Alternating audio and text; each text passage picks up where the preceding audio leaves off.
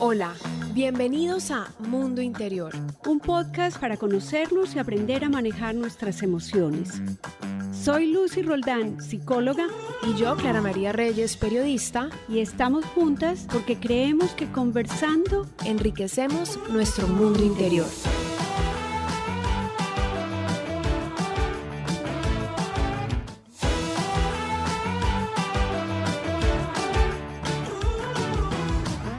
En este episodio hemos invitado a Pablo Rizo, a quien conozco a través de mi consulta desde el 2020. Para mí es un honor tenerte aquí. Muchas gracias por estar. Y las razones detrás de esta invitación pues tienen que ver, la primera, con tu generosidad y apertura para este espacio de mundo interior y la segunda, por tu condición de ser un hombre que puede dar testimonio de el tema que vamos a tratar, aspectos psicológicos mitos y verdades. Bienvenido, Pablo. Muchas gracias, Lucy. ¿Cómo estás, Clarita? Buenas, buenas tardes. Bien, un gusto conocerte hoy. La idea de que podamos hablar sobre este tema de los mitos y las verdades de la terapia psicológica es también acercar a las personas a quienes nos escuchan a por qué trabajar en el proceso de, en su proceso de salud mental. Entonces es muy chévere tenerte aquí hoy. Encantado, estoy a las órdenes.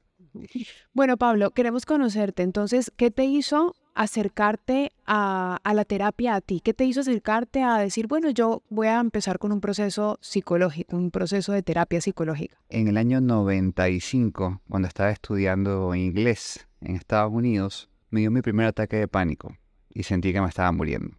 Terminé en el psicólogo del, del colegio donde estaba, donde validaron que yo no estaba loco, porque no sabía qué me estaba pasando, ¿no? Regreso del viaje porque querían, me querían regresar, ¿no? Mi papá habló y, bueno, me estudié, estudié el mes ahí. Eh, y paso por una serie de, terapistas, de, primero psicólogos, después psiquiatras, después libros, pero no me daban con diagnóstico. Año 98, si no me equivoco, el doctor Bonilla, que, en paz descanse, me hizo un examen y me dijo pues que genéticamente eh, predisponía, yo producía mucho, mucha ansiedad eh, y me, me medicó de por vida. ¿no? Y de ahí cambió mi vida. Pero ya venía con este, este tema de, la lectura. Eh, yo soy una persona eh, súper práctica, pero también súper súper sensible a lo que me dicen, a lo que, a lo que veo, a lo que escucho. Entonces, este, eso me lleva a una introspección y a buscar, a entender, a entender por qué me siempre me gustó entender por qué me siento como me siento. O sea, si esto me hace sentir mal, por decir por qué es eso de ahí, ¿no? Y me quedé enganchado. Eh, traté de ir menos al psiquiatra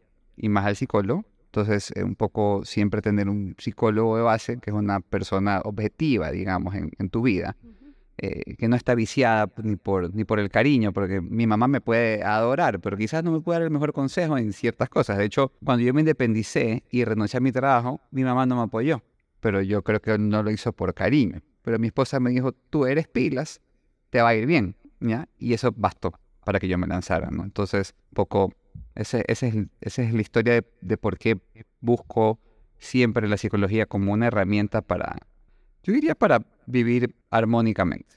¿Ustedes creen que hay prejuicios detrás de la decisión de voy a tomar una terapia, voy a hacer terapia? Yo creo que sí hay prejuicios y de alguna manera Pablo acaba de mencionar uno que no está, digamos, fue su primer pensamiento y es quizá estoy loco y encontrar que en ese momento te validaran y te dijeran, no, lo que tienes es ansiedad, entonces tu historia un poco nos lleva a mostrar cómo esas ideas que existen alrededor de que nos pase algo que no entendemos, nos puede llevar a pensar o que no estamos teniendo control de la situación o que estamos empezando a sufrir algo muy terrible o que puede llegar a ser eh, un descontrol, una pérdida de como de la sanidad.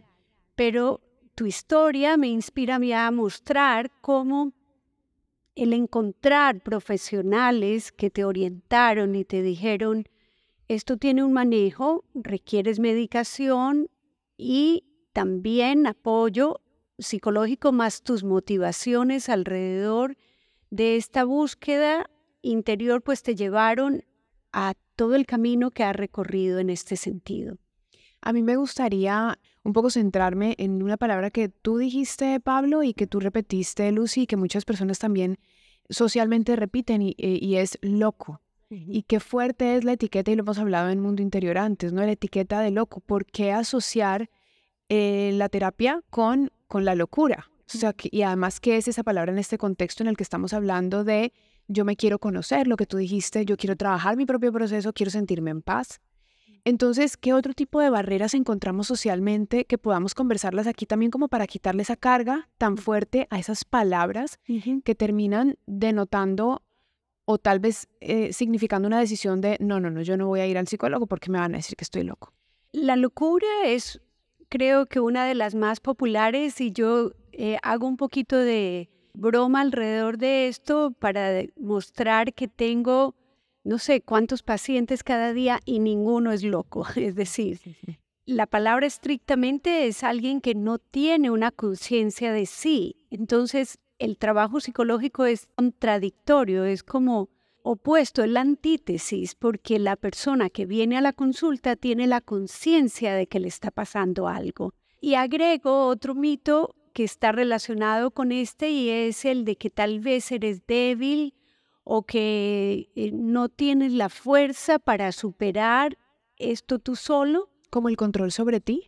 Sí, o sea, yo puede ser algo generacional también, ¿no? Quizás hace 50 años era, no era muy buen visto o no era común buscar ayuda. Y hoy es común que tú digas en, aquí en Guayaquil, ¿no? Nos vemos que me toque ir al psicólogo. Ah, ya, a mí me toca mañana. Que alguien te responda así. Porque antes, antes tú decías, me iba al médico, digamos, ¿no? Entonces creo que se ha normalizado bastante el tema de... Mucha gente lo confunde con, autoayuda, o sea, cree que leyendo un libro de autoayuda, pero el psicólogo es una persona que ha estudiado, que tiene herramientas para, para que tú superes ciertos este, traumas, inclusive de tu infancia, que te ayuda a entender, a hacer una introspección. Y es un profesional que te es un acompañamiento mientras tú lo necesites. Entonces, en realidad, si lo ves como una herramienta, no debería ser algo que debamos estigmatizar. Eh, porque es muy descalificativo, como que si tú vas a eso estás loco.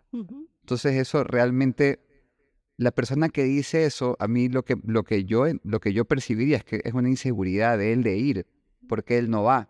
O un desconocimiento, eh, porque también, a ver, si yo no sé de finanzas y requiero una, hacer una inversión, lo más probable es que yo me apoye en un profesional. Creo que ayudaría mucho a quitar el estigma el ver psiquiatría y psicología como otro profesional de la salud.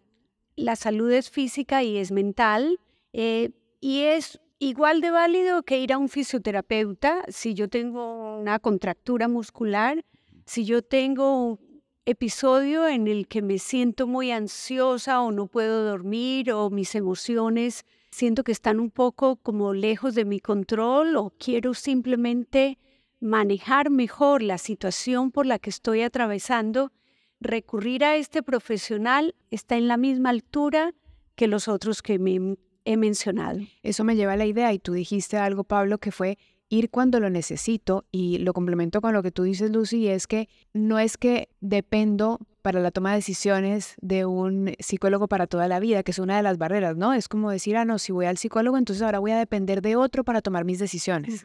Ese es otro de los mitos porque definitivamente no hay una relación de dependencia y uno como terapeuta tampoco quiere que una persona se permanezca yendo a la terapia porque nuestro objetivo es dar las herramientas. O sea, yo creo que lo que lo hace a uno psicólogo es, por supuesto, la formación y tener como, es una escucha informada, pero también el objetivo de uno es que el paciente salga adelante. Cuando yo le digo a mi paciente, creo que ya no nos debemos ver con la misma frecuencia, que sería importante empezar a espaciar la cita, ese es uno de los momentos más felices que yo tengo como terapeuta, porque quiere decir que esa persona, eh, no solo ella se siente mejor, sino que esto llega como de manera natural, se va espaciando y quizá uno quede como alguien que va a servir de apoyo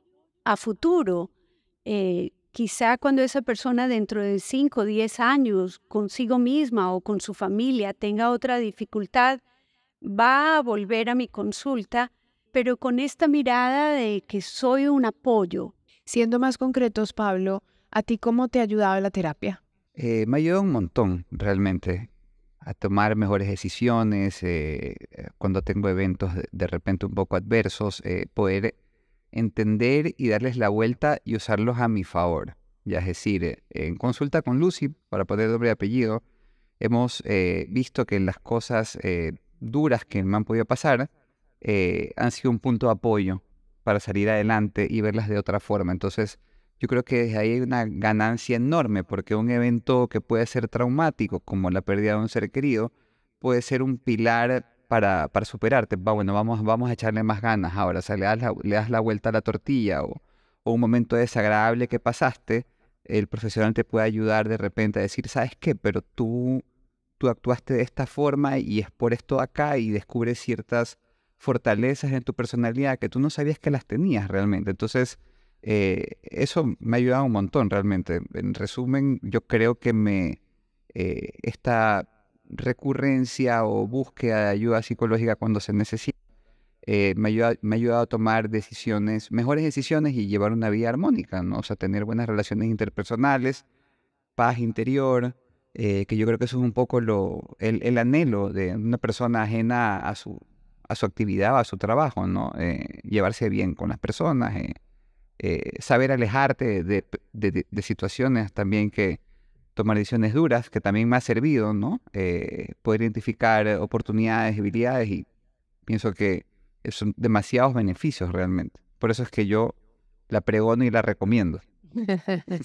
Finalmente, em, la idea es que, eh, porque tú mismo lo, lo mencionas, ¿no? Es como Lucy me dejó ver cosas que tal vez yo no veía y muchas veces nos pasa eso, que se nos olvida quiénes somos en un momento, quiénes alcanzamos a ser, o sea, o lo que hiciste y lo que lograste, pero como tal vez estás en un entorno un poco gris, un poco duro, difícil de ver, pues la otra persona que lleva acompañándote un tiempo te dice, pero no te acuerdas, Pablo, que tú hiciste esto o que tú lograste esto. Y es como si uno sintiera eso, ¿no? Como que te recuperan y dicen, te dan la luz, es verdad, verdad que yo, que yo logré esto en este periodo de mi vida. Entonces quiere decir que yo en esta nueva situación lo puedo lograr también. Muy a menudo las personas van y vamos a la consulta cuando nos sentimos mal eh, y ese malestar realmente es una oportunidad. Creo que nada como la adversidad para mostrarnos de qué somos capaces y los aprendizajes mayores que tenemos en la vida surgen de allí. Entonces, también ver la terapia como un espacio donde yo obtengo un conocimiento de mí y me valido porque además tengo un espacio respetuoso eh, que no me juzga, que donde yo puedo decir hasta mis más íntimos pensamientos. Yo tengo, creo que es un privilegio el poder llegar a que una persona abra su corazón como quizá no lo ha hecho con nadie, pero eso en el ámbito del respeto,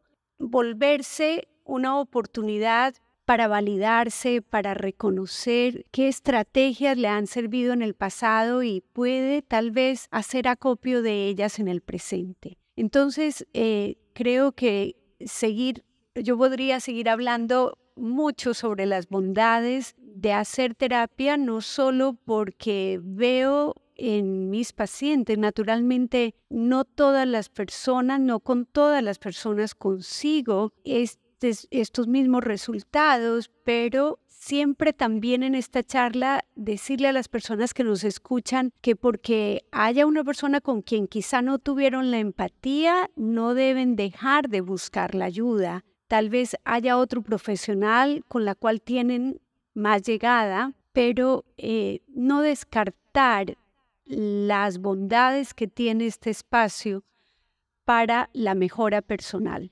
Poniéndome en la situación de una persona que nunca ha ido a terapia, me, intento hacer preguntas. Y una pregunta podría ser, ¿cómo llego al profesional adecuado? Por ejemplo, ¿tú cómo lo lograste, Pablo? Eh, boca a boca le pregunté a mi esposa, eh, quisiera buscar, yo estaba tenía un terapeuta, pero bueno, por temas logísticos, este, decidió, por temas de COVID, decidió no atender personalmente. Entonces dije, bueno, busquemos a alguien que esté presencial. Y le pregunté a mi esposa, Y me dice, bueno, trata con Lucy. Hicimos clic y creo que el resto es historia, hace tres años, ¿no? ¿Y qué es esto de hacer clic, por ejemplo?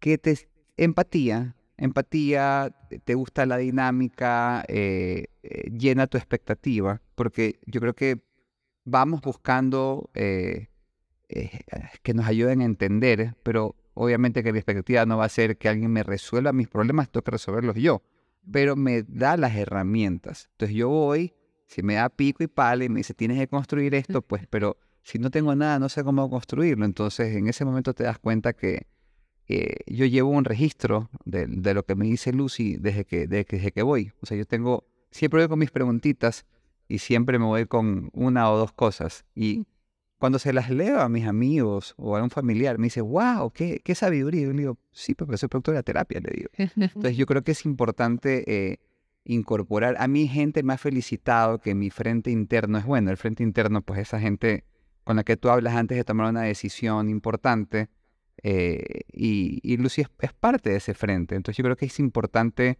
así como tienes a tu esposa, a tu mamá, a tus suegros, eh, tener un profesional porque es una persona objetiva, ¿no? Y tú de, todo, de todas esas opiniones, digamos, tomarás tu propia decisión. Es como un gabinete. Es parte de la red de apoyo de las personas. Esa es otra de las bellezas de, de ser terapeuta uno sentirse parte de la red de apoyo de alguien.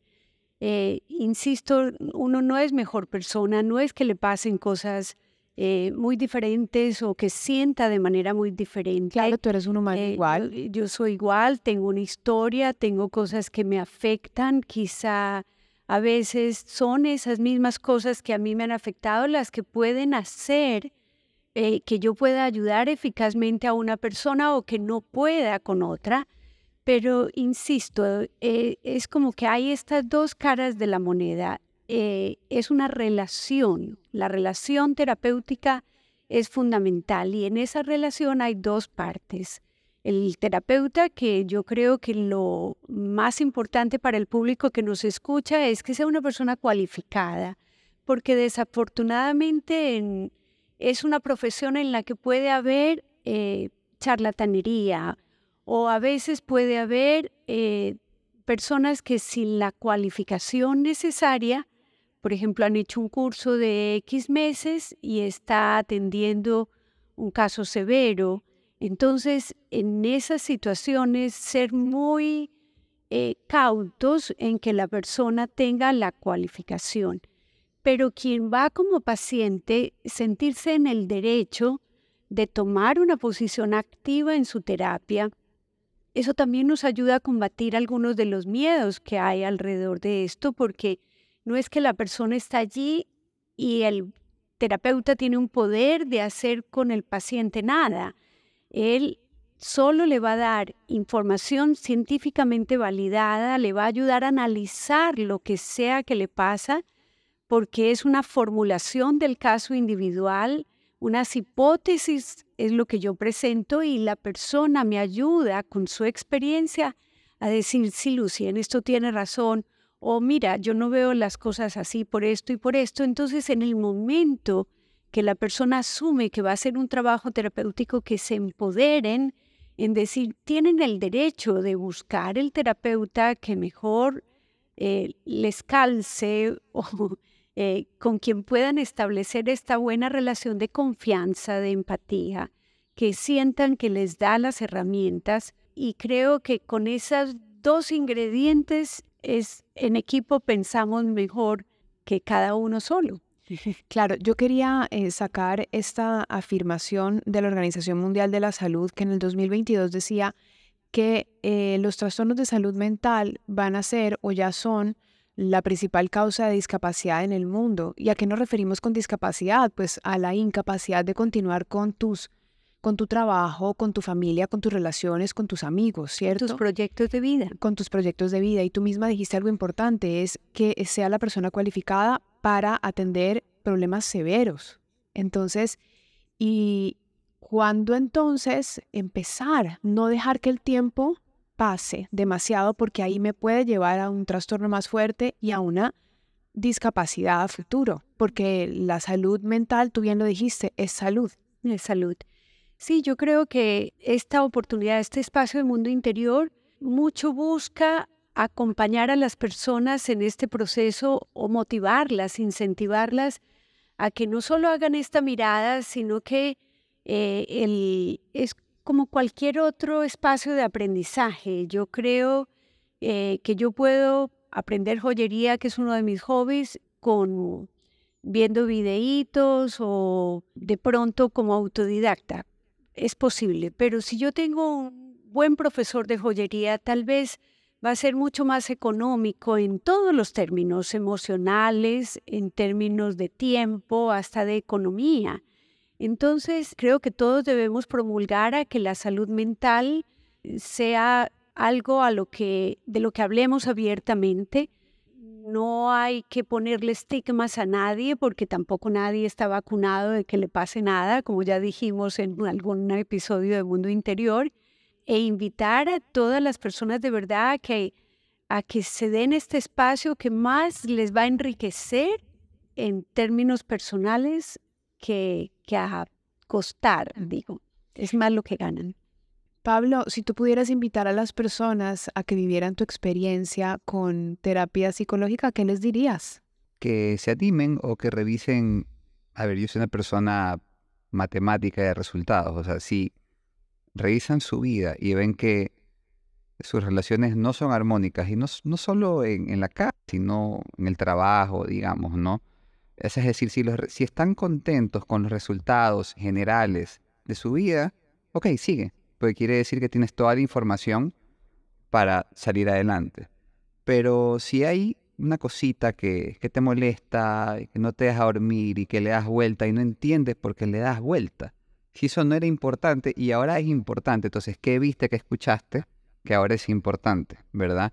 O si los resultados, este, resulta que, me invento, te cae mal tu jefe, ¿ya? Puede ser algo tuyo. Entonces, invitarlos a, que revisen un poco ¿Qué les gustaría que fuera diferente? Yo creo, yo no soy psicólogo, pero creo que estoy convencido que a través de, de, la, terapia eh, y con las herramientas adecuadas, eh, quizás no logremos que el otro cambie, pero sí cambiar uno. Entonces esa persona que te caía mal, tú dices, bueno, resulta que no era tan mala gente como yo pensaba. ¿Por qué? Porque ahora tú inconscientemente, ahora conscientemente le pones buena cara, lo saludas y cambia toda esa dinámica, pero estamos a, alguien tiene que ayudarnos a ver, a hacer ese hallazgo, pero no somos nosotros, ¿no? Claro, esa es otra de las bondades de la terapia y es que ayudamos a poner perspectiva, porque es como cuando tú tienes una hoja aquí a dos milímetros de tu mirada, no puedes ver qué espacios hay vacíos en la hoja, pero si tienes alguien que te está invitando a hacer este ejercicio, eh, a, señalar. A veces, eh, una vez leí una cosa hermosa y era que es como que todos tuviéramos una bodega llena de cosas guardadas que ni siquiera sabemos de la existencia. O sea, si todos tenemos una bodega de años en, no sé, más de 60 años, yo tengo cosas acumuladas de todo este tiempo. Y entonces el terapeuta me invita a iluminar este pedacito de la bodega. Entonces, con esa luz probablemente yo descubro cosas que estaban ahí, pero que yo ni siquiera sabía que las tenía. Súper lindo, ¿no? Realmente sí. Porque a veces, a veces por decir, eh, eh, digamos que de no sé, un comentario, ¿no? De repente que alguien te diga, bueno, y de repente de la nada, que me diga un amigo Pablo, de la nada, ahora manejar de noche me produce ansiedad. Epa, se despertó algún tipo de trauma de repente. Ya, pero yo no soy especialista, pero entonces eso tiene solución. Pero él tiene que, como tú dices, iluminar la bodega. ¿Qué te pasó? Que se activó algo de tu infancia de repente y ahora te da ansiedad manejar. No manejas de noche. Hay gente que ha dejado de manejar inclusive. Entonces yo creo que lo que dice Lucy es cierto, ¿no? O sea, cualquier cosita te puede, es importante iluminar. Una última afirmación o dato los hombres van menos a la terapia psicológica que las mujeres, Lucy. ¿Por qué? Definitivamente sí. Eh, no solo es mi experiencia, eh, y lo interesante es que, aunque es desventajosa eh, la proporción, o sea, 70% de mujeres, 30% de hombres. Pero ha ido cambiando, ha ido cambiando cada vez más y, esta es una de las razones por la que tú estás aquí, porque encuentro que para los hombres eh, que van a la consulta es como que están más mal. eh, cuando van. Las mujeres pueden empezar a estar mal y ahí mismo acudir a la ayuda. Entonces, yo creo que es una diferencia cultural que tiene que ver con la expresión de emociones, eh, este abrir el corazón. A veces da vergüenza expresar lo que sentimos íntimamente, eh, pero eh, animarlos a los hombres a que busquen ayuda oportuna, porque cuando se llega a casos extremos, por ejemplo, una depresión que está muy severa, es más difícil revertirla que cuando está iniciando. Esta conversación de hoy ha sido muy enriquecedora. Yo creo que a muchas personas les va a servir escuchar que la terapia pues es un acompañante, ¿no? Tu psicólogo te acompaña y Pablo, qué gusto saber que dentro de ese pequeño porcentaje, ese 30% estás tú ahí. Ahí estamos. La verdad es que me llamó la atención porque ahora que fue a ver a Manuel Alonso, no se dice Puig, creo que es Pug, ¿no? Un médico famoso realmente, eh, evento de unas mil, mil, yo cuento casi unas mil doscientas personas. Es verdad, el 95% eran mujeres, es lo que usted dice. Éramos un, poquito, un grupo pequeño de hombres queriendo aprender de cómo ser cómo ser mejor persona. Al final del día queremos ser eso. Claro, pero una persona como tú es una inspiración, eh, de verdad, y creo que es parte de lo que Mundo Interior quiere hacer inspirar a que personas se animen, a que encuentren, validen este espacio como una oportunidad de desarrollo. Ha sido un gusto conversar con ustedes hoy. Muy enriquecedora, de verdad. Muchísimas gracias de todo corazón. Encantado, muchas gracias a ustedes.